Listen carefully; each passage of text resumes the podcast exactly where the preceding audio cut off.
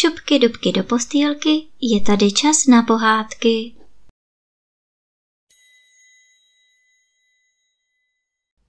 Dnes vám budu povídat pohádku Rozum a štěstí. Jednou se potkalo štěstí s rozumem na nějaké lávce. Vyhni se mi, řeklo štěstí. Rozum byl tehdy ještě neskušený, nevěděl, kdo komu se má vyhýbat a řekl. Proč bych já se ti vyhýbal? Ty nejsi lepší než já.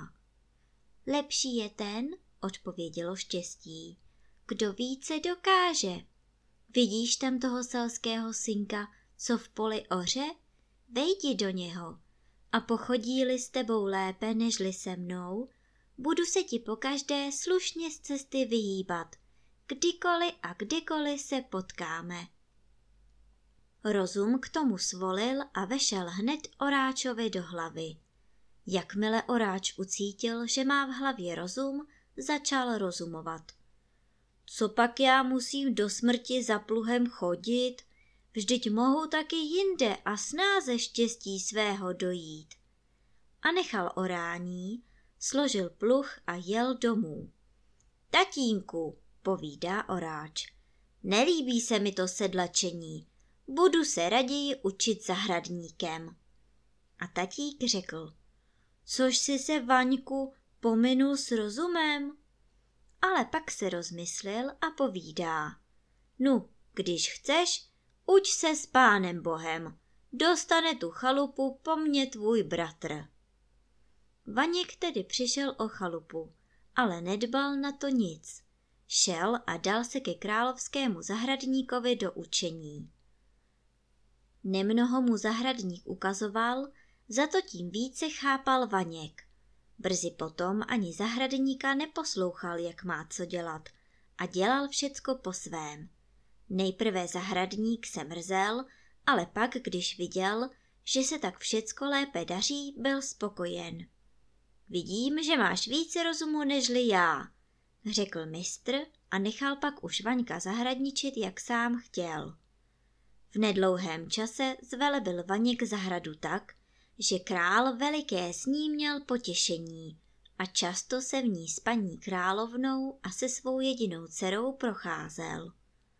Ta královská dcera byla pana velmi krásná, ale od dvanáctého svého roku přestala mluvit a nikdo ani slova od ní neslyšel. Král se proto velice rmoutil a dal rozhlásit – kdo způsobí, aby zasmluvila, že bude jejím manželem. I hlásilo se mnoho mladých králů, knížat a jiných velkých pánů, ale jeden po druhém, jak přišli, tak zas odešli. Žádnému se nepodařilo způsobit, aby princezna promluvila. A proč bych já taky svoje štěstí neskusil? Pomyslel si Vaněk. Kdo ví, Třeba se mi podaří k tomu přivést, aby odpověděla, když se jí budu ptát. I dal se hned u krále ohlásit a král se svými rádci dovedl ho do pokoje, kde dcera jeho zůstávala. Ta dcera měla pěkného psíčka a měla jej velmi ráda, protože byl velmi čiperný. Všemu porozuměl, co chtěla mít. Když Vaněk s králem a s těmi rádci do pokoje jejího vstoupil, dělal, jako by té královské pany ani neviděl a místo toho se obrátil k jejímu psíčku a povídá. Slyšel jsem psíčku, že jsi velmi čiperný a jdu k tobě pro radu.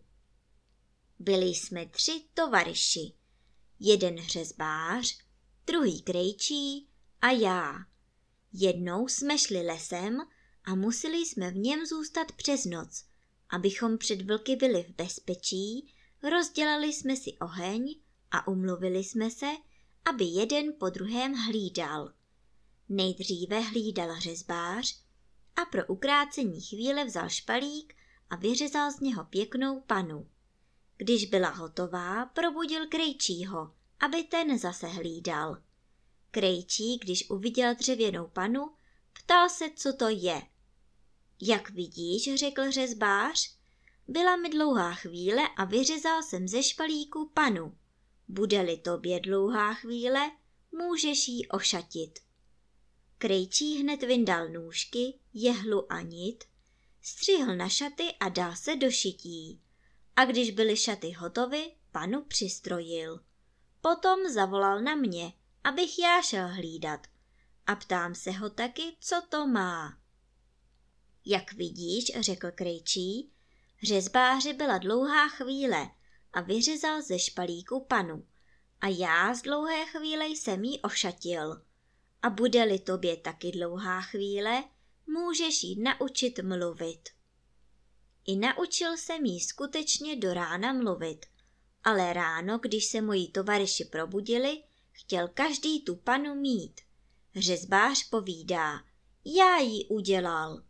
Krejčí na to, já ji ošatil. A já jsem si taky svoje právo hájil.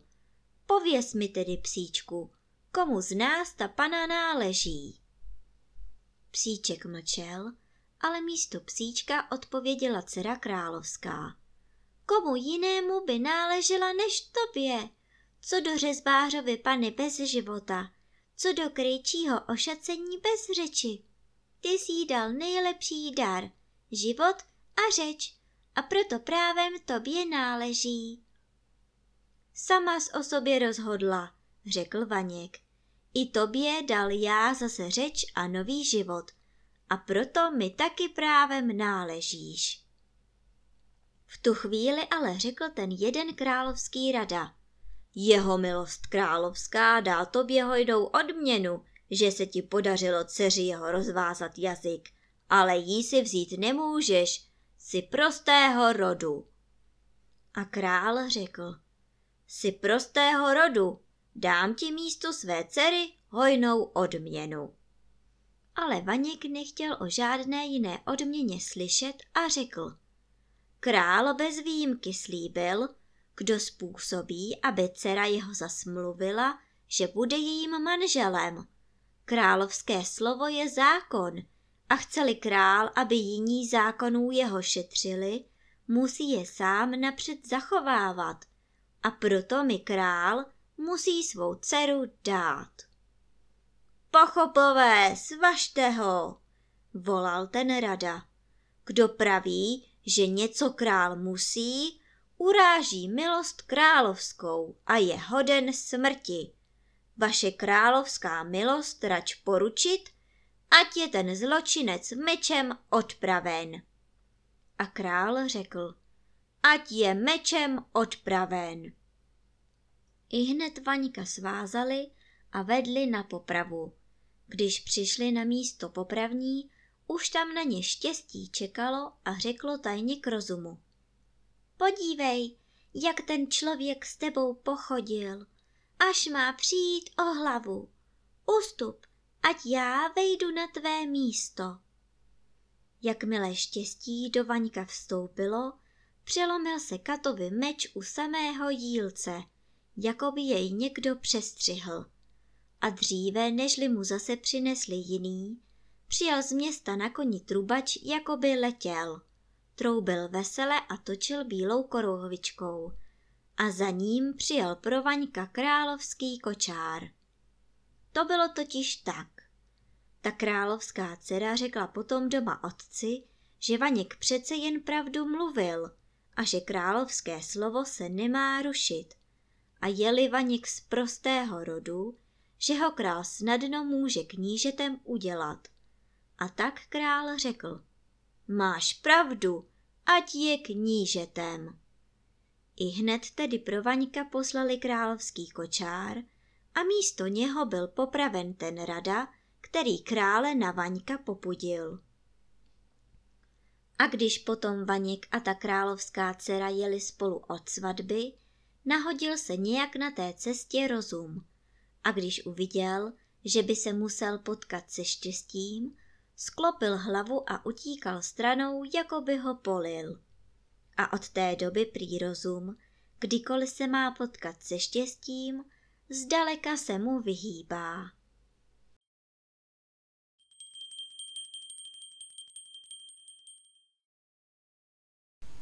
A teď už zavřete očička a krásně se vyspinkejte.